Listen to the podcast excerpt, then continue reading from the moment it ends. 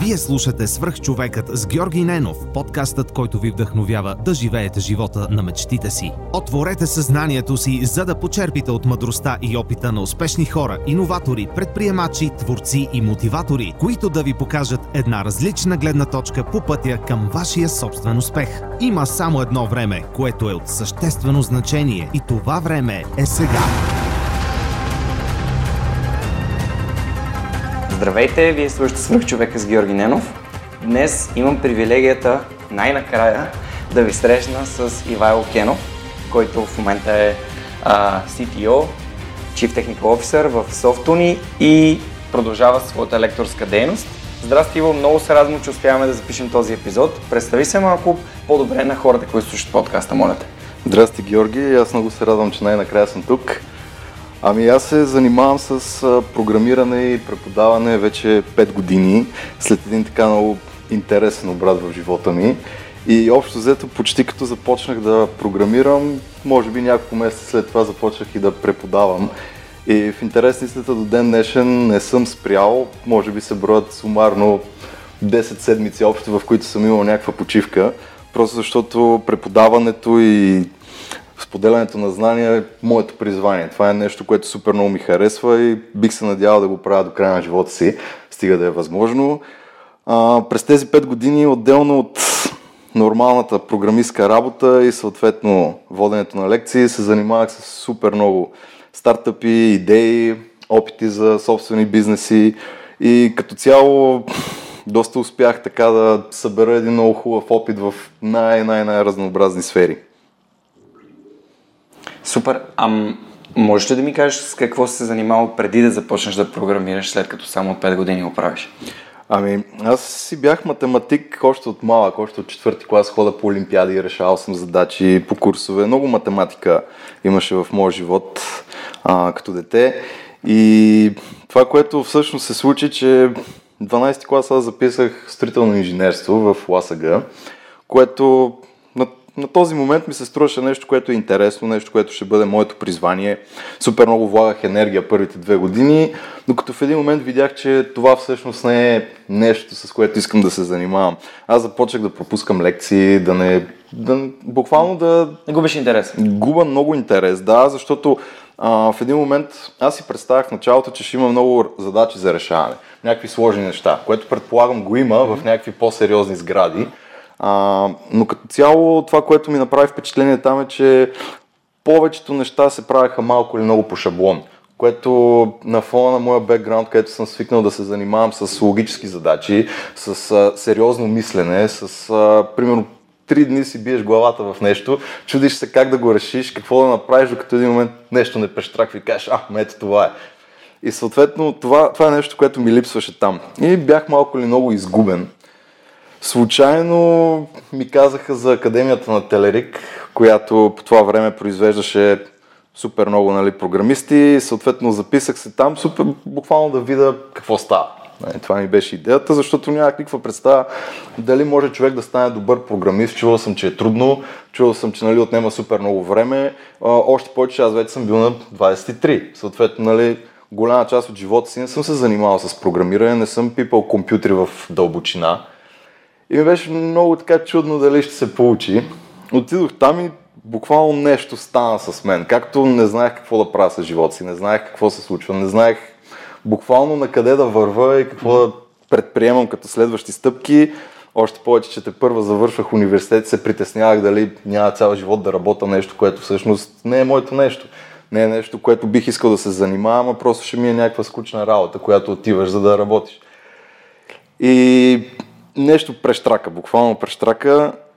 А, не станах от компютъра по 12 часа само учене, буквално спрях сигурно всякакви дейности, тренирания, спортове, излизания навън. Всичко беше спряно за една година, докато не стана първи. Буквално си бях сложил идеята, че за в този момент, където всичките, нали, около хиляда курсисти, аз да успея да стана първи и да започна работа като програмист, защото беше нещо, което очевидно ме влече аз седа на компютъра и го правя с интерес, изключил всякакви да, социални активности, нали, които могат да те разсеят, телефони, фейсбуци всякакви такива мрежи. И нон-стоп само програмиране, решаване на задачи, програмиране, решаване на задачи, мислене, търсене в интернет, четене на най-разнообразни книги по темата, докато в един момент нали, това не се забелязва от хората, не се забелязва в академията и не ме поканиха нали, да стана лектор. Мисля, те поканиха топ 50 човека от курсистите. Mm-hmm. Пък аз по принцип съм малко срамежлив като човек и нали, лекторството е нещо, което много ме вдъхновява. Винаги много съм се радвал на хората, които са успявали нали, да излязат пред а, една пълна зала с жадни глави и съответно да им представят всичко с хъс, с мотивация, а, да успеят да им задържат вниманието и да ги накарат тези хора наистина да научат нещо, нали, просто да са там, защото са там. И това ми беше много така м- голям скок, защото наистина ми беше много трудно. Буквално реших да се пробвам. Записах се а, нали, на... Имаше някакъв трайл, който просто трябваше да направим някакви презентации, mm-hmm. някакви а, задачки, да си изводим за 30 минути някакъв алгоритъм или нещо такова беше. Съответно, разбира се, това са неща, които ти никога не си виждал. Тоест, аз този алгоритъм не го бях чувал, така да се каже. И имаш 3 дни да се подготвиш, нали? Защото като цяло и в програмирането и в преподаването нещата се сменят от днес за утре. Всяко нещо е предпоследно, събуждаш се и буквално нещо ново е гръмнало, станало е популярно, трябва да го научиш и ако искаш да си в крак с а, тази професия, трябва едно, постоянно да си четеш, да се интересуваш, да търсиш някакъв нов материал. И съответно, нали, точно за това малкият срок, който имахме, беше за да успеем нали, да видим дали всъщност ще се справяме с... А, днес имаш нещо ново, което излязло, трябва да го преподадеш и имаш много кратък срок да го научиш, дали ще успееш.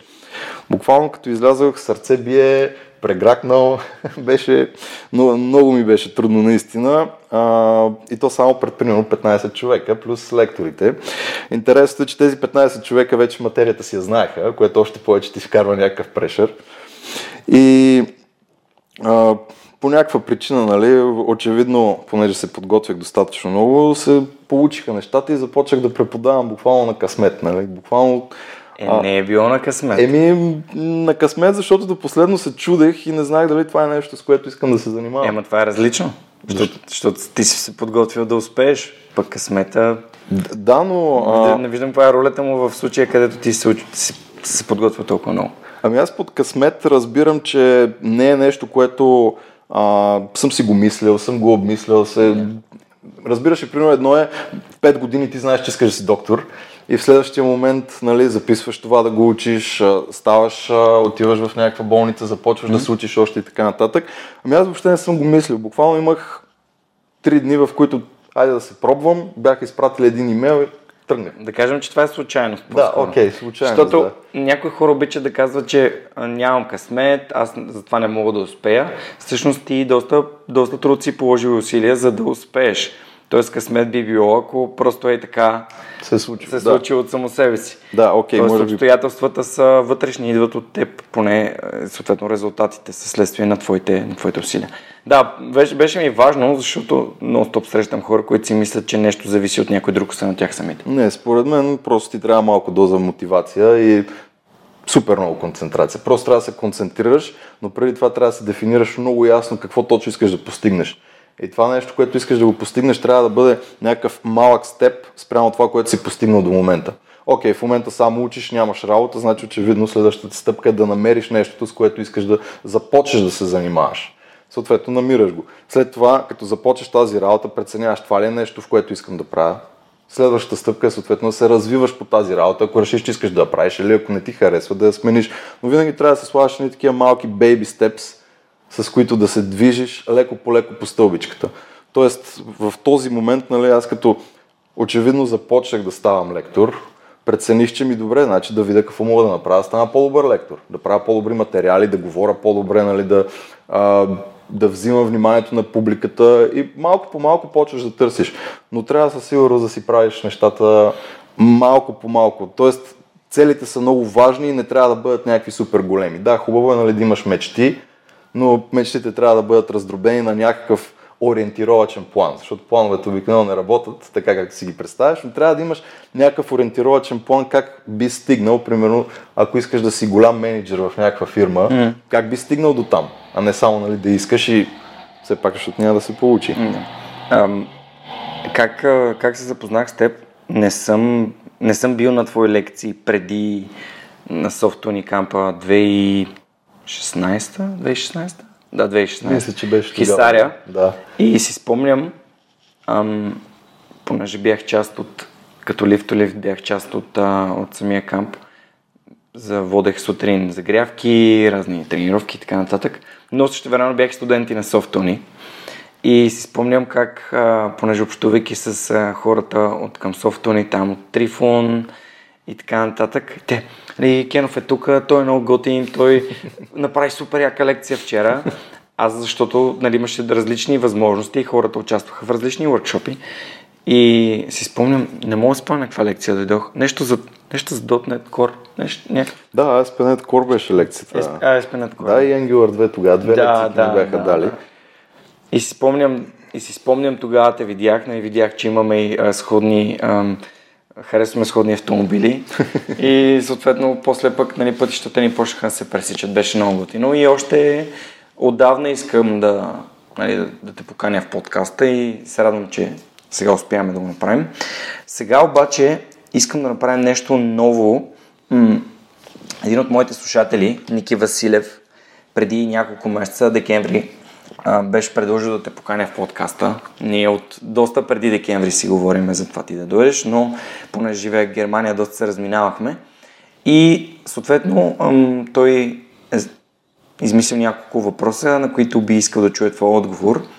И ще караме по тях, аз ще прочита въпросите и после ще си разсъждаваме и съответно ще чуем твой отговор. Първият му въпрос е защо избра да останеш в България? А, това е много интересен въпрос, който много малко хора са ми го задавали в интерес на истината. А, като цяло никога не съм се замислял да тръгвам на някъде извън България. Според мен тук има супер много млади а, хора, които са много интелигентни, справят се много добре с това, което са се захванали, имат много добра възможност да подобрят страната, да направят като цяло голямата промяна. И аз тези хора ги виждам всеки ден в очите на моите студенти. Тоест, още в началото на моя кариерен път, аз започнах да виждам, че, нали, защото навсякъде се говори всъщност, че държавата това, държавата това, нали, няма да влизам в негативни детайли, но хората, хората си представят малко по-сиво това, което всъщност се случва. А, защото аз видях, като излязох да вода пред ученици 8 до 12 клас, които се предполага, че нали, все още не са мотивирани, нямат някакви цели в живота. И седат 200 човека и те слушат ти как им обясняваш за програмиране, а, правят си домашните, правят си изпитите, искат нещо да постигнат и да успеят в живота. И точно тогава видях, че щом в програмирането и в моята сфера съответно има толкова много млади и кадърни хора, защо да няма навсякъде? И аз съм сигурен, че ако всички започнем да разсъждаваме по този начин, да подобряваме малко по малко нещата, отново на baby steps, които споменах преди малко, защото няма да стана днес за утре, според мен можем да направим България за едно много добро място за живеене. Супер, много ти благодаря за, за този отговор. Съгласен съм, че само с личния ни пример и работейки ние към промяната, не чакайки тя да дойде от някъде другаде, нещата ще се случат. Вторият му въпрос е, би ли престанал да преподаваш, ако започнеш бизнес, т.е. бизнес срещу преподаване? Ако не се лъжа, се е пробвал да създаде нещо свое, цитата на Ники, т.е. Ам, Ами аз съм се пробвал много различни проектчета, къде по-малки, къде сериозни фирми бяха. А, и в... През целия период аз не съм спирал да преподавам. Тоест винаги съм слагал преподаването на първо място и след това всичко останало. Тоест може примерно да бъде, защото не остава време да бъде веднъж седмично, но то ще го има. Веднъж седмично, един ден, вечерно време, според мен е напълно достатъчно аз да продължа да преподавам. Тоест, ако в някакъв момент се окаже, че съм прекалено заед, аз винаги ще блокирам някакво време да имам поне една лекция седмично, като стандартно вода по две. Тоест, не би го спрял, освен ако нещо друго не ме възпрепятства. Тоест, а, бизнеса като цяло би бил нещо допълнително, но лекторството ми е основно. Харесва ми, идва ми отвътре, излизам на катедрата с кеф. На Общо желание. Да, с огромно желание излизам, независимо дали публиката от 5 човека или от 200 човека или от 700 човека, няма никакво значение, аз съм там и раздавам, се раздавам на максимално, колкото мога да им дам, се опитвам да го направя. Да, смятам, че е супер важно, когато даваме най-доброто, на което сме способни. И аз опитвам да го правя в подкаст също, така че се радвам, че и ти мислиш така. Мисля, че като цяло м- споделянето на знания е нещо, което развива цялата цивилизация и хората трябва да почват да го правят по-често. В IT сектора е много хубаво, защото има много open source проекти. Огромни фирми, source код, който струва милиарди, то е open source. Лицензиране е така, че примерно ти да не можеш да си го вземеш и да го продаваш от твое име, но можеш да го ползваш. Това нещо съответно на мен а, супер много ми е помогнало да стана много добър програмист, като гледам гигантите в индустрията какъв код са написали, защото знанието е отворено, то е там, отивам и го гледам. Според мен също нещо трябва да стане и в другите сфери. Това много много ще развие всяка една от тях. Дигиталната сфера е доста дистърбна, както се казва, не знам на български какъв е превода на тази дума. А, цялата индустрия. Разджурка. Разджурка, да. С тази хубава българска дума. А, така, следващия му въпрос е кое е това нещо, което като го видиш в курсисти, да кажеш, да, този човек става. А, каза, че му е много интересен отговорът ти на този въпрос, макар и да е малко а, рекрутърски, т.е. човешки ресурс, въпрос тип човешки ресурси. Като цяло, много, много трудно се забелязва инишали един човек по това, а, по поведението му, по работата му, дали наистина е достатъчно мотивиран, защото хората като цяло имат м- така губят мотивация след някакъв момент. Mm-hmm. Тоест, занимават се един месец, два месеца и така нататък и изведнъж нещо прещраква. Това съм го виждал много mm-hmm. пъти. Тоест, а, те се опитват, правят някакви неща, но губят ли интерес, виждат, че е по-трудно, отколкото са очаквали. Някаква причина. Съответно, никога не се опитвам да оцена някакъв курсист веднага, ми той е по-скоро спрямо натрупани резултати във времето. Тоест, трябва да се докажеш сам пред себе си и съответно пред мен, за да преценя, че този човек наистина има потенциала да стане много добър. Хората, които обикновенно нон-стоп се занимават, решават, питат въпроси, които не са по материала, защото това ми казва на мен, този човек е прочел нещо друго, този човек се е опитал да направи нещо друго. Нещо е пипнал, което не му е казано направи първо, второ, трето, което е по домашните. Ето това ми прави супер много впечатление. Когато те сами почват да чувъркат, защото очевидно програмирането, или това с което са захванали съответно, им е супер интересно и супер много им харесва, така че да не върват по плана, който им е даден, ами да добавят още към него. Страхотно. Понеже ти доста, доста използва думата мотивация, а каква е връзката между мотивацията и постоянството и смяташ ли, че може едното без другото? Смятам, че не може едното без другото не можеш да си само мотивиран и да бъдеш непостоянен към нещо, защото цялото, цялата ти мечта или цел ще остане само в главата ти. Колкото и да си мотивиран, ти можеш да мислиш по цял ден за нея, няма как да стане. Трябва да бъдеш постоянен, трябва да бъдеш упорит, трябва когато е трудно, когато имаш някакви сериозни проблеми с това, с което си захванал, просто да си кажеш, окей, да видим как ще ги решим, какво мога да направя.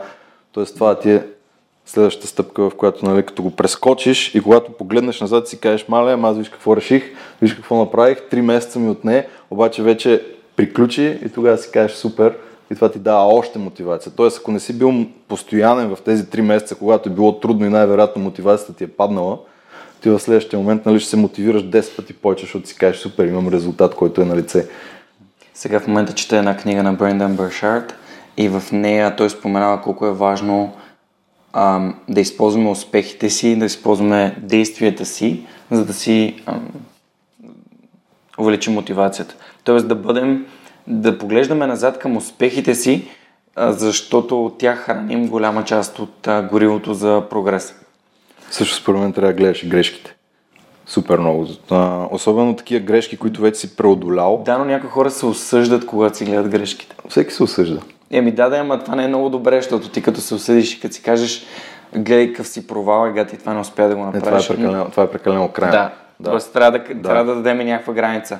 Ако гледаш грешките си като на уроци, е едно. Ако гледаш грешките си като неуспехи, като провали, е много, как да кажа, закотвящо и спиращо и ограничаващо. Със сигурност, но трябва да си взимаш много голям урок от тях. И ти ясно, че ще се чувстваш нали, провален, ясно, че ще се чувстваш зле, това няма как. Нали, кой се радва, че нещо е сбъркал грандиозно?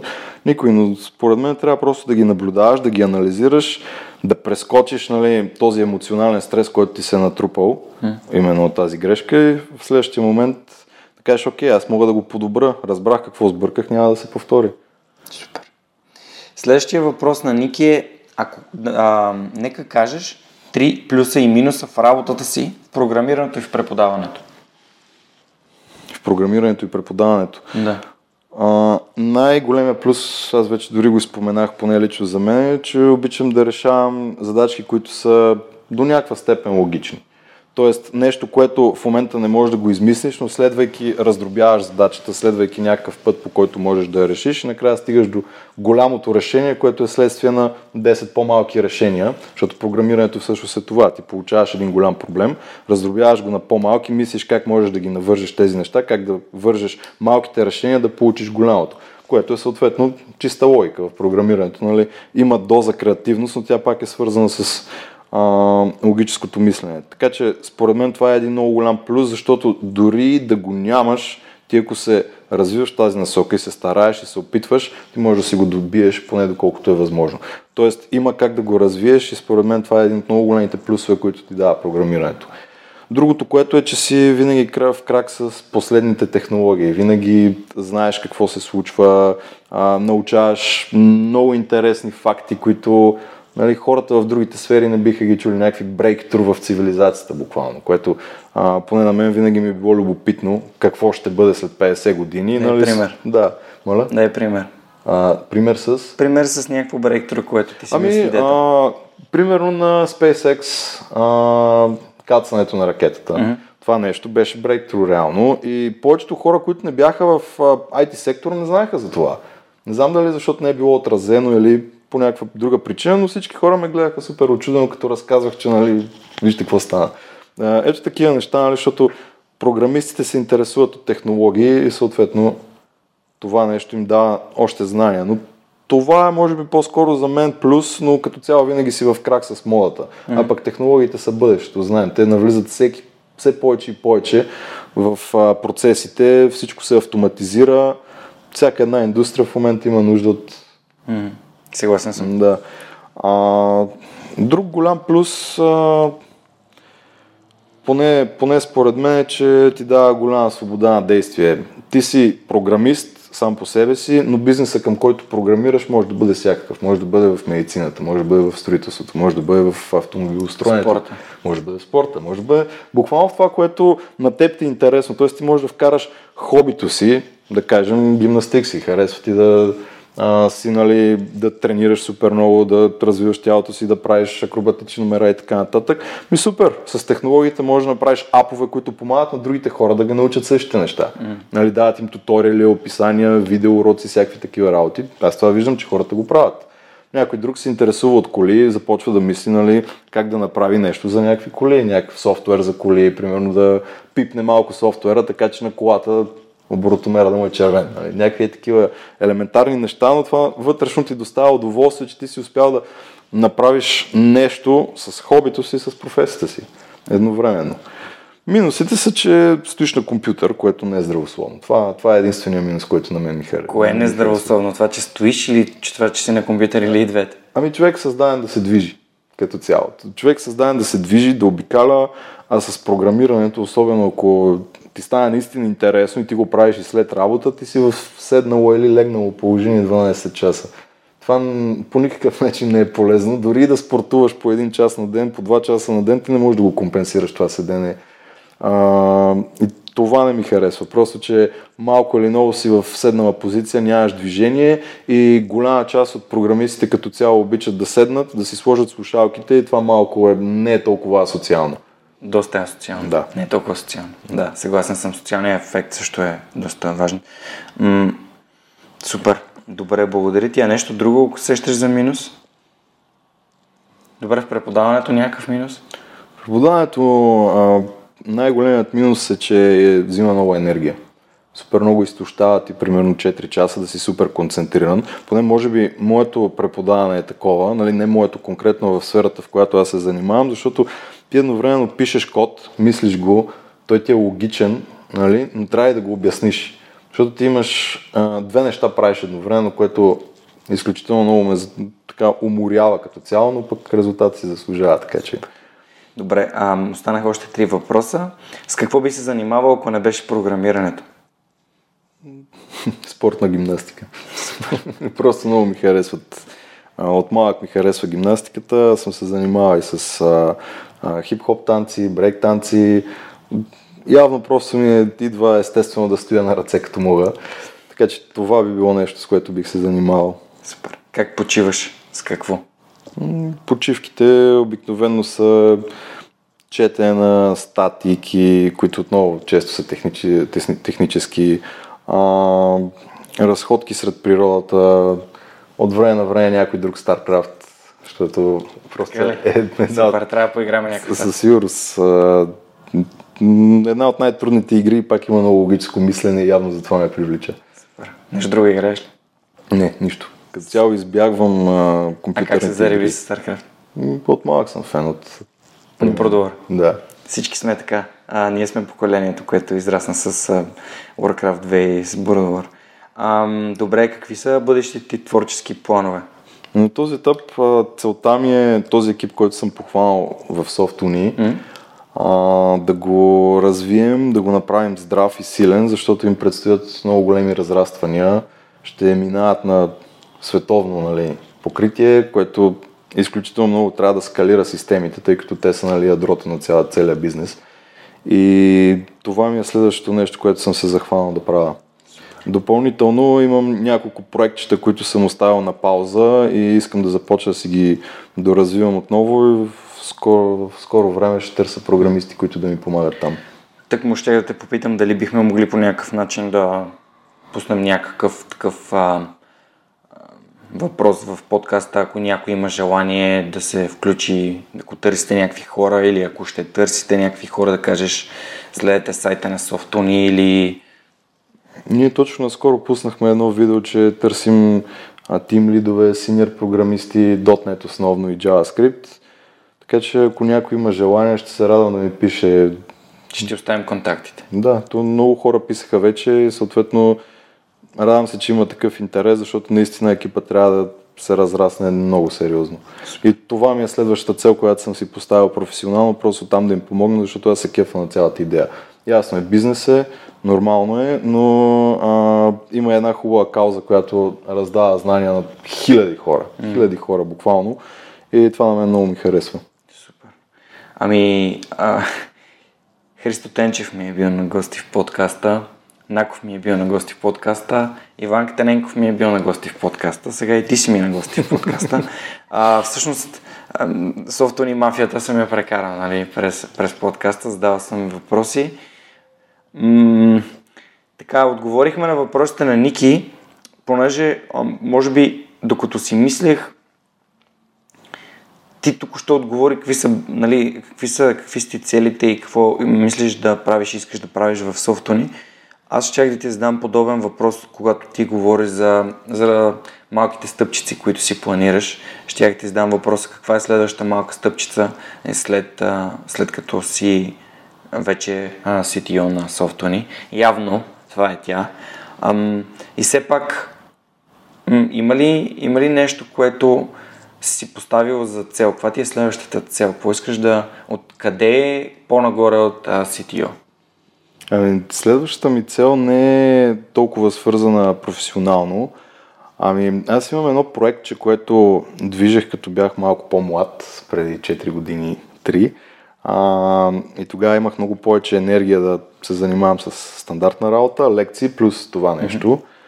А, тези проектчета, общо взето, те са крайно специфични за софтуер, така че няма да влизам супер много в детайли. Ще кажем, че са за тестване на веб приложения. И с това ще се изчерпа. А, като успях да ги докарам до 2 милиона тегления по това време. Microsoft пускаха блок стати за тях. Споменаваха ги на няколко места, включително видео, подкасти и така нататък. Аз много сериозно се бях захванал, но за съжалението тези проекти се правиха само по нощите което съответно спира всякакви други дейности, социални контакти и трябваше малко да ги паузирам.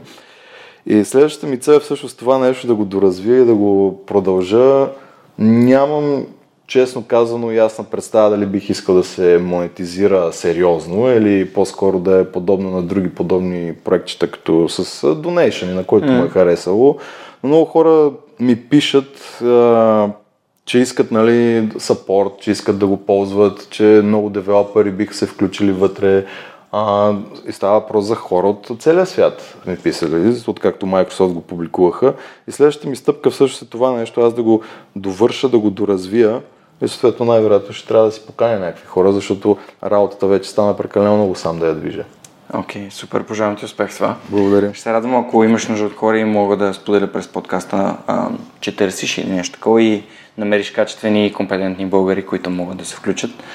Супер. То, Добре. От тази гледна точка, а, според мен CTO вече е една много добра кариерна позиция и по-скоро бих се концентрирал всичко на този етап mm. да го направя перфектно, отколкото да гледам аз на къде бих тръгнал. Защото човек първо трябва да си инвестира в себе си, след това помага на останалите и моят екип в момента е супер надъхан, супер мотивиран, супер много раздава се. И искам да ги направя перфектните машини. Супер. Да, целият ми екип, който сме се подхванали, плюс новите хора, които ще идват и съответно в бъдеще биха могли да дойдат. Искам просто да направим един много здрав, много силен екип от програмисти, който просто наистина в сферата на курсовете а, да направи каквото може. Супер. А, вярвам, че, вярвам, че ще успееш. Все пак твоето постоянство е пословично и мотивацията, така че а, със сигурност а, ще, има, ще има резултат, който е положителен. М- понеже ти каза, че се интересуваш, интересуваш доста от а, технически статии, свързани с програмирането, все пак остава ли ти време да четеш книги? Ако да, какви книги четеш? Основно технически книги чета. Mm-hmm. А, като цяло, моят начин на учене е малко странен. Аз дори не мога да уча, да уча по начина, по който аз преподавам. Тоест аз не мога да застана да гледам лекция 2 часа, 3 часа, видео и така нататък. Аз като цяло чета най- най-разнообразни технически книги, които са свързани или с технологиите, които в момента се занимавам, или с а, всякакви видове, а, как да го обясна, по-скоро концепции в цялостно в програмирането, не е специфично за конкретни езици. И обикновено чета такива книги, а, като моята цел е да не, да не губа до прекалено много време да чета всички, цялата книга, защото те са много дебели. Те са mm. примерно 500 страници и така нататък, което е техническа литература. По-скоро минавам, гледам някакви пропуски, които имам и взимам само тях. Това ми е моят начин на учене и до сега е имал доста добър успех. Защото спестяваш голяма част от времето, което иначе би отделил за неща, които 90% вече ги знаеш от тях. И само научаваш малките неща, които ти липсват. Но това работи за теб. Как научи, че това работи най-добре за теб? М- с проба грешка. В началото започнах да чета книгите и ги чета от начало до край. Но в един момент забелязах, че примерно все повече и повече дадена книга, само 15% от съдържанието е нещо, което би ми било полезно. А пък за да прочетеш съответно останалите 85% ти ще си изгубиш времето за тях. Да, окей, може да има тук там нещо, което не си, нали, не си знаел, но главните неща, които са ти помогнали, са твърде малко. И по този начин видях, че съответно много по-лесно ми се получава да взимам само това, което ми трябва. Другото е, че като се опитвах да гледам видео уроци, просто не ми се получаваше. Гледам 15 минути губа концентрация, но това според мен е строго специфично за мен. Да. Повечето хора предпочитат да си четат книгата нали, на спокойствие, цялата от начало до край, предпочитат да гледат лекция 4 часа, други хора предпочитат на живо да гледат лекцията. Въпреки, че моите лекции ги има онлайн и са лайв стримнати, буквално няма никакво закъснение, хората идват на живо и аз като съм ги питал и те са казвали, че това е техния начин за учене. Те предпочитат да, са, да интерактват с лектора, а не с компютъра. Моят начин на учене също е такъв интеракция с а, учителя. Повечето неща, които съм научил в училище, да кажем а общо взето всичко, което съм научил в училище, за което си спомням, е най-бързо и най-ефективно съм го учил, когато съм присъствал и активно съм участвал в лекцията. А, но това пак е за мен супер строго специфично. Да, според мен всеки трябва да види как най-добре учи да не следва готовите модели. Mm-hmm. Защото някой от готовите модели може да работи, но трябва да открие начина си, защото има най-различни разнообразни начини. Някои четат статии, други цели книги, видеа, лекции, всякакви разнообразни неща, гледане на чуж source код, нали, конкретно за програмирането, т.е. гледане на чуж труд в същата сфера, за да видиш нали, как точно да го направиш и трябва да разбереш кой е твоят начин, за да учиш по-добре. Много хора в, от студентите са ме питали как да уча, какви са следващите стъпки, какво да направя. Аз често им казвам, че те сами трябва да го открият, пробвайки всичките възможни варианти и анализирайки къде всъщност са научили най-много и кое им спестява максимално време. А, ако можем да кажем какви източници на информация ползваш, освен Stack Overflow? Това е класически, че ако Stack Overflow падне и програмистите ще останат без работа. Това си е вътрешен, вътрешен хумор на програмистите. А, източните на информация са като цяло най-различни блогове, които са на по-популярните, конкретно в Да, да, няколко да. примера, защото явно няма да ми дадеш примери за книги, поне да дадеш някаква, някакви мога да полезни дам, неща. Мога да дам а, две книги конкретно Давай. за .NET, в смисъл за програмисти са, нали? Супер. Две книги, които са супер добри, според мен са Библията. Значи, а, първата книга тя за, за всякакви езици. Тя е концептуално добра и се казва Code Complete. Вътре в нея има супер много а, добри практики за подобряване на качеството на софтуера, защото всъщност не е толкова важно аз да мога да пиша софтуер, много е важно да другите хора да могат да го разбират, защото аз не съм сам в този софтуер. И именно тази книга на мен ми даде най-много така, най-големия скок в програмирането, след като я прочетох. Виж, не аз съм я прочел от начало до край. Просто наистина толкова много неща може да научи човек от нея. Дори да се е занимава от 5 години в програмирането, ще има супер много неща в нея, които ще, ги, ще му помогнат да се развие като професионалист. Това е а, едната, а другата е C-Sharp via CLR която е конкретно за C-Sharp езика и .NET програмирането, защото влиза много в дълбочина в езика и по моя преценка с каквото и да се занимава човек, той трябва много добре да разбира това, което ползва. Защото ние имаме малко практиката, докато работи, не се интересуваме то как работи. Нали, но според мен в програмирането и съответно най-вероятно и в повечето други сфери, би било много полезно ти да знаеш всичко, което се случва behind the scenes. Всичко, което не е там и ти помага, добра идея е ти да разбираш как нещата работят, как часовника ти така общо взето. И аз откакто започнах да гледам source кода на технологиите, които ползвам, които си работят, които ми вършат работа, не е нужно да го гледам, аз също се развих супер много като програмист. И това винаги съм го дал на, като съвет на всеки, който направи една-две години в програмирането, да започне да гледа как работят нещата, които е ползва толкова време на готово, защото вътре има толкова много ноу-хау, от които просто си дигне нивото 10 пъти повече, отколкото ако само програмира през това време. Супер, много добър съвет. А за блоговете? Блоговете, общо взето тези блогове, които следвам са всичките на Microsoft, които аз имам един списък с блокчета, които си ги отварям и си ги гледам. А, те са като цяло на всичките а, по-популярни личности като девелопери, хора, които са част от а, програмирането в Microsoft средите. Всеки един от тях си има блог и всичките съм се сабскрайбнал към тях и ги преглеждам редовно. Примерно Скот Ханселман е един такъв блог, който той е чисто програмистски. Вътре има само най-най-последните неща и м- супер много помагат по моя преценка, защото там буквално научаваш кои са следващите стъпки, които след 3 месеца ще са популярни. Защото тези хора, а, те споделят нещата, които са още в бета версия, още се тестват. Нали? Защото всяка една голяма програмистка фирма има R&D отдел. Uh-huh. И от този R&D отдел по блоговете се пускат най-различни интересни неща, които следват да бъдат пуснати.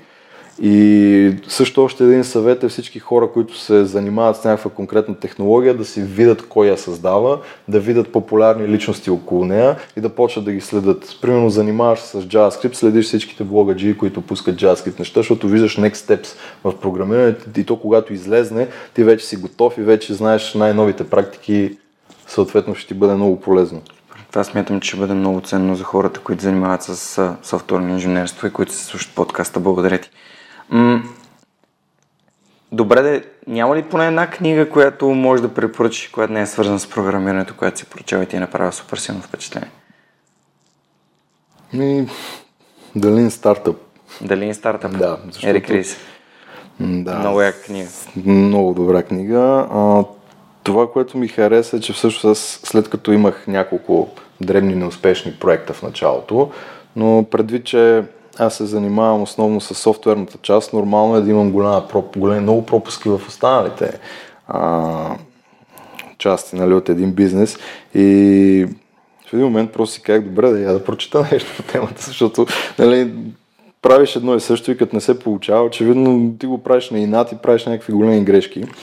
И съответно, ако всеки човек, който би се занимавал с предприемачество, поради проста причина, че много от студентите всъщност идват а, с идеи при мен.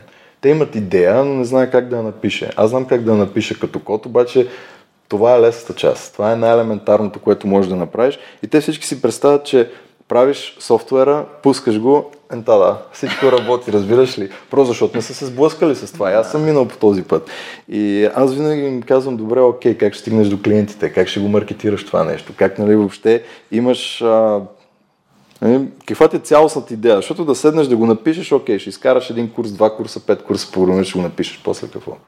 Нали, съответно, това беше една много полезна книга за мен конкретно, защото аз се занимавах с а, стартъпчета много дълго време. И интересното беше, че този, който успя и започна да работи, всъщност нямаше нищо общо с програмиране, но съдба. Може да кажеш кой? Еми, с онлайн търговия. Ние дори сме си говорили за това нещо. Ага. Там, там в Амазон конкретно. Да. А, бях го подхванал помежду другото, просто защото ми беше интересно дали ще успея да го развия акаунта.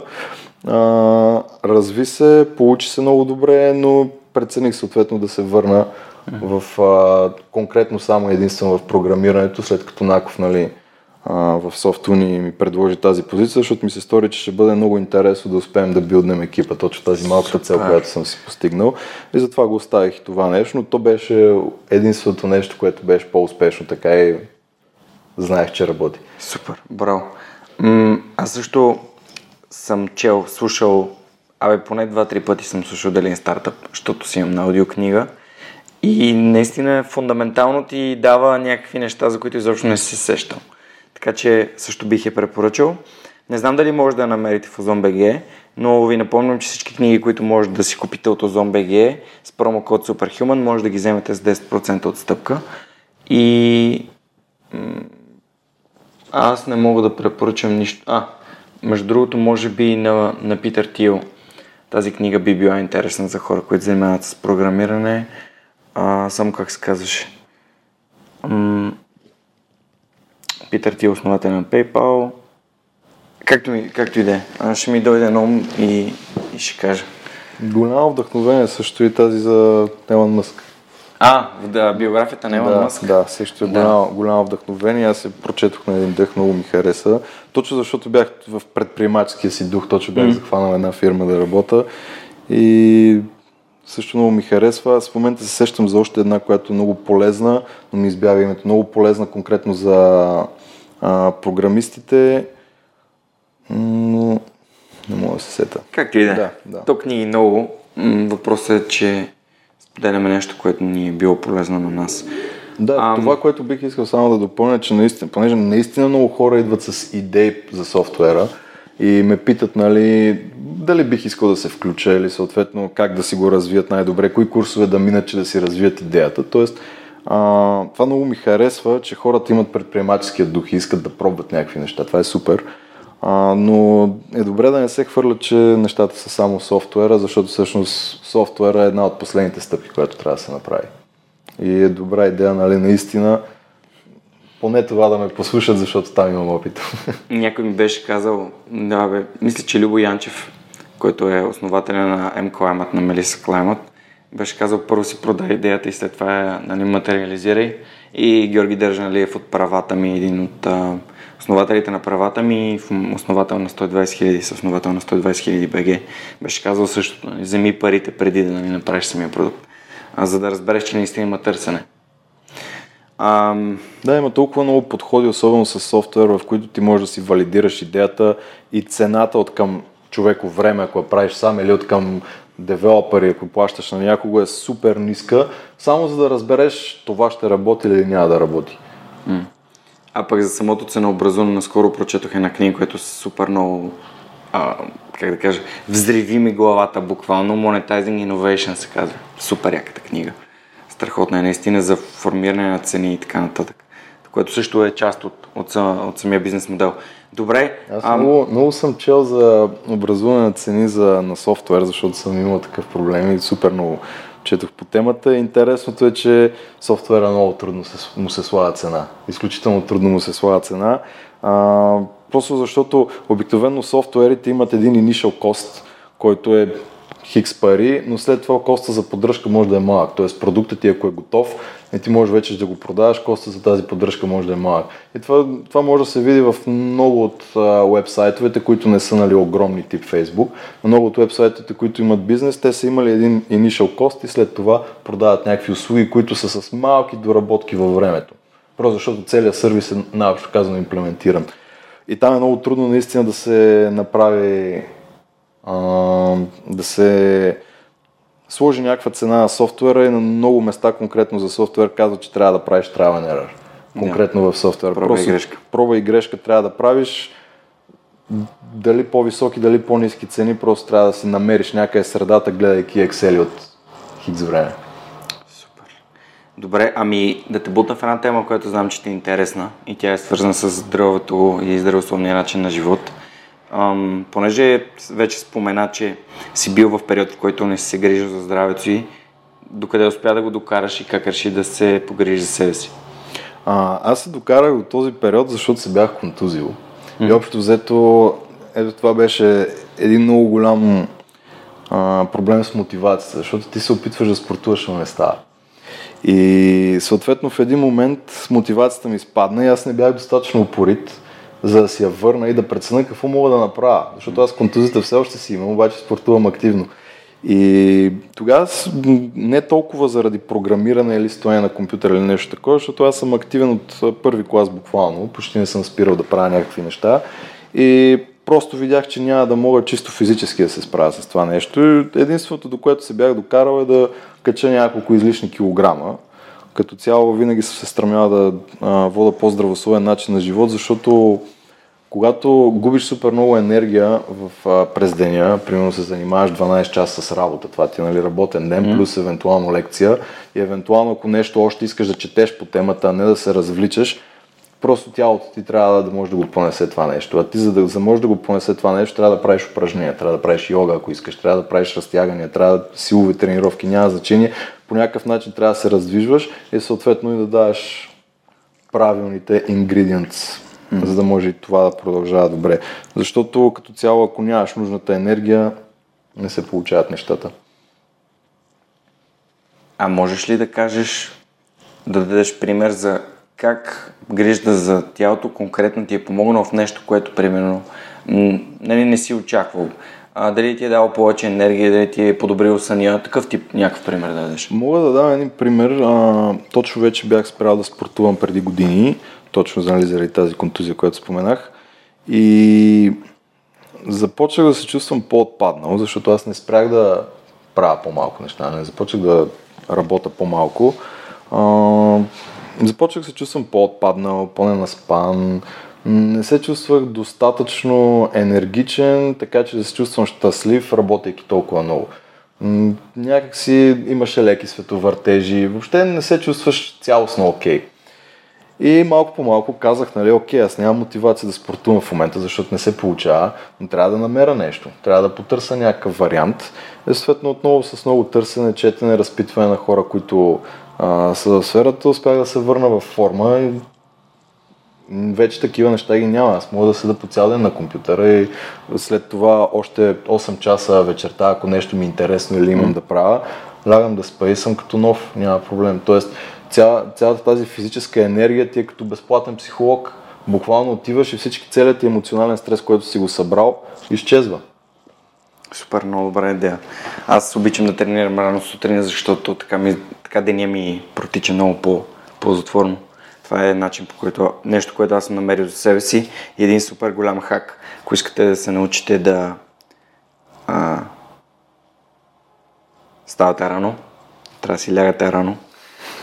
Абсолютно. иначе, иначе просто не става. Аз а, не всеки може да тренира рано сутрин, но м- за тези, които могат и не могат, все пак трудно е да станат, но обичат да тренират сутрин, просто си лягате по-рано. Аз бих дал друг хак, който А, изключително много помага, откакто го правя, вече може би година и нещо. И това е харесайте си рандом видео 5 минутно за някакви а, такива 5 minute workout упражнения, независимо дали са силови, дали са йога, дали са разтягане. На мен конкретно йогата най-ми харесва, затова не я правя. В YouTube буквално на рандом някой, който има много гледани, много рейтинг, много добър. Всяка сутрин 5 минути нищо не са. Нищо не са, но това преобръща целият ти ден. Първото нещо, което е ставаш и ти веднага постигаш нещо, нещо си свършил и това ти сетва майндсета, че ти можеш да свършиш още много неща. Буквално излизаш от вас, вече свършил един таск в, за деня. Да. И отделно от това енергизираш се, а, чувстваш се много по-добре, чувстваш се 10 пъти по-енергичен, само от буквално 5 минути, което не е нищо реално погледнато. Съгласен съм. Да, много хора подценяват йогата без да се е пробвали. За мен лично е доста полезна и също бих препоръчал клипчетата Yoga Zone. Те са малко по-дълги, но все пак, ако хората искат да, искат да тестват. Добре, Иво, за теб ам, а, да те, те вкарам в една друга тема, която е интересна за хората. Ам, как разсъждаваш за успеха и за провала? Явно, че имаш проби и грешки, анализираш себе си, но кое е това, което прави хората успешни според теб? Това, което на мен много ми харесва, че като термини нали, за успех, е всъщност ако успееш да направиш някой човек толкова успешен, че той да направи друг човек успешен. Това е нещото, което според мен е ключово, защото в крайна сметка ние сме тук за определено време и трябва да оставим нещо след нас. И успявайки да обучиш останали хора, независимо в каква сфера, независимо дали ти, ти си им лектор, или си им менеджер, или просто е колега, ако успееш да развиваш хората и тези хора да могат и те да развиват следващите след тях, според мен това ти е ключа за успеха. Супер. М- питам те, защото различните хора имат различна дефиниция, както на успехите, така и на провалите си. И ми е интересно, и интересно ти как разсъждаваш, тъй като имаш доста така логично мислене и ми е а, гледната точка е доста ам, различна от хората, които съм интервюирал последните примерно 15-20 епизода. Ам, как си почиваш? Освен, нали, освен тези неща, които те нали, казват, че ходиш сред природата и четеш технически статии, има ли нещо, което м- примерно обичаш да, да, да правиш друго? Мисъл, освен нали, гимнастиката, разходките.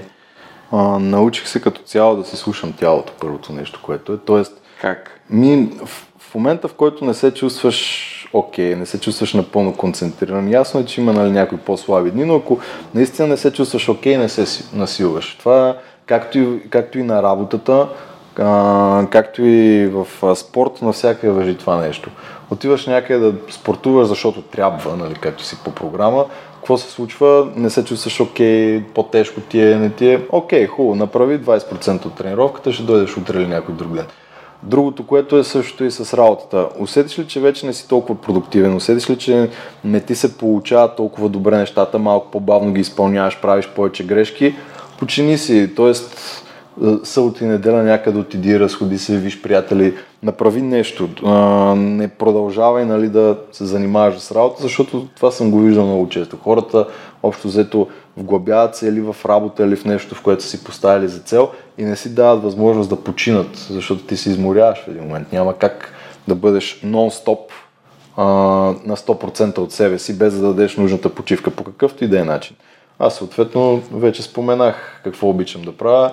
Емоционалният стрес с физически и обратното, това нещо доста добре работи. Т.е. когато съм, се чувствам преработен, дори и по време а, на работа, ставаме, отиваме за 15 минути някъде, раздвижим се, направим някакви упражнения, връщаш се си 10 пъти повече концентриран и по-енергичен и м- не правиш въобще грешки.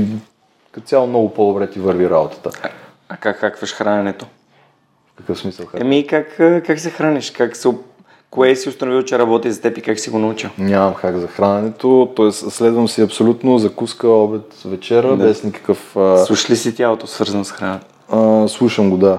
Ако по някакъв начин усета, че някои храни не ми понасят или съответно ми действат зле или не се чувствам енергичен, в един момент си записвах но всяка една храна какво е, но това при мен не сработи, защото започнах много да се обърквам. И затова започнах по-скоро да си а, да наблюдавам малко по малко от по-общо да гледам на нещата, mm-hmm. защото започнах много да се обърквам. При някои хора знам, че записването работи, но според мен е изключително важно да се храним окей, да не подценяваме времето за хранене. Да, по някой път е по-малко, по някой път е повече, но не да скипваме цяло ядене, защото това се отразява на организма и на цялостната ти производителност като цяло. Окей. Okay. Защото като се качвахме в асансьора, сподели, че стараеш се нали, да, да се движиш и да се храниш а, здравословно. Според мен това е супер важно, ако искаш а, да ти върви всичко в живота. Трябва, трябва и както да си а, здрав, нали, духовно и да четеш и да се интересуваш от неща, да получаваш нови знания, да не спираш да се развиваш, да се стараеш. Нали, да в... общуваш с хора. Да, в всякакви, в всякакви аспекти, нали, които ти поднася живота, според мен трябва да се грижиш за тялото си, защото тя е, това е машината, която поддържа другото. Абсолютно съм съгласен с теб. Ам, имаше един много цитат, който не съм казвал доста време в подкаста. Ам, If you don't take care of your body, uh, where are you going to live? Нали, ако не се погрижим за тялото си, къде ще живеем? Не си, не си спомням на кое, защото преди, може би, около година го използвах доста често. Но аз съм установил, че хората, които не се грижат за себе си, не са достигнали до нивото на дискомфорт, което да им каже, е, тук нещо не е окей. Okay. Е, вече е време е да се погрижиш. И другото е, че ти никога не разбираш колко зле си бил преди всъщност да видиш, че може да си по-добре. Буквално ти не, ти, не, ти не осъзнаваш, че всъщност си работиш на примерно 60% от енергията си и на 60% от потенциала, защото така си свикнал. И хората сме нали, същества на навиците. Свикваме с нещо и си го движим и ти в един момент не осъзнаваш, че с много малък твист някъде в живота ти, което ако ще е тези 5 минути, които споменах, как тези 60% мога да направиш 70% и като видиш, че това нещо скача, ти почваш да добавяш още такива твистове, които евентуално да ти направят живота още по-добър. Говорихме за подхранването на мотивацията. Да, така работи. Нали, вътрешната мотивация работи най-добре от всички видове мотивация. Тоест, ако виждате, че вашите резултати работят добре за вас, и нали, съответно е много по-възможно да достигнете много по-високи цели. Аз бях така, когато започнах да се грижа за себе си, Първата ми цел беше да, да свикна да ходя в залата редовно. Втората ми цел беше да спра да приличам на чичко на, на, на 30 Не ме, мразах това. В смисъл идеята да се превърна на чичко на 30 години ме ужасяваше. И следващата цел беше вече се чувствах добре, изглеждах добре и си казах, е, имам нужда от някой, който може да ми даде съвет в тази сфера. Кое е следващото стъпало? Ми, повече сила. И повече сила значи имаш повече сила, енергия да правиш повече неща, а, повече натоварване и съответно отидох там нали, и почнах да, да се развивам. Но ам, не се лъжете, че винаги има път нагоре. Понякога е плато, понякога има път назад. И понякога идва контузия, ти спираш да тренираш или, примерно, както аз си контузих палеца на задното салто, ам, се наложи нали, да, малко да пропусна с фитнеса известно време. И така. Така работят нещата и живота. Така работа, Така да. трябва да бъде. Аз бих искал да допълня, че човек трябва да се радва на успехите си, но и на малките си успехи. Много трябва да... Точно тези малките стъпчици, които той си движи, според мен трябва да им се радва супер много на тях, а не да се радва само на голямото нещо, което е постигнал, защото голямото нещо обикновено отнема много време mm-hmm. и именно това може да убие мотивацията. Защото малките стъпки, които ще се направят, ще ти поддържат мотивацията жива, когато постигнеш нещо, което си работил примерно 3 години за него по някакъв начин. Съгласен съм с теб. Ами, Иво, беше супер, супер интересно да си поговорим. А, благодаря, че прие моята покана да участваш в подкаста. Аз обичам да за... затварям епизодите с един специален въпрос. Ако можеш да погледнеш напред в бъдещето, а, какво би искал да видиш в себе си след 20 години? Като резултати или като умение, каквото и да е как си представяш, как мечтаеш да изглеждаш след 20 години? Бих искал да съм толкова енергичен, колкото съм в момента, за да мога все още да се занимавам с всичките неща, които правя. Това са а, да мога да спортувам, да мога да съм лектор и да раздавам знания. Просто, както казах, това искам, ако мога да е цял живот, въпреки че няма как да знам дали ще имам нужната енергия за това нещо, но това би ми било напълно достатъчно. Тоест да имам нужната енергия да правя всичките тези неща, които правя в момента. Супер, пожелавам ти го. А, благодаря ти, че участва в подкаста. Благодаря на вас, че слушахте. Пожелавам ви една вдъхновяваща седмица и продължайте да слушате свръх човека. Моля ви, ако имате идеи, ако имате забележки, ако искате да подобрим проекта заедно, пишете ми и ще се радвам да, да го развиваме за напред а, такъв, какъвто, а, такъв какъвто искаме да бъде. Благодаря аз много за поканата, Георги. За мен беше много приятно. За мен беше удоволствие. Чао, чао! Чао!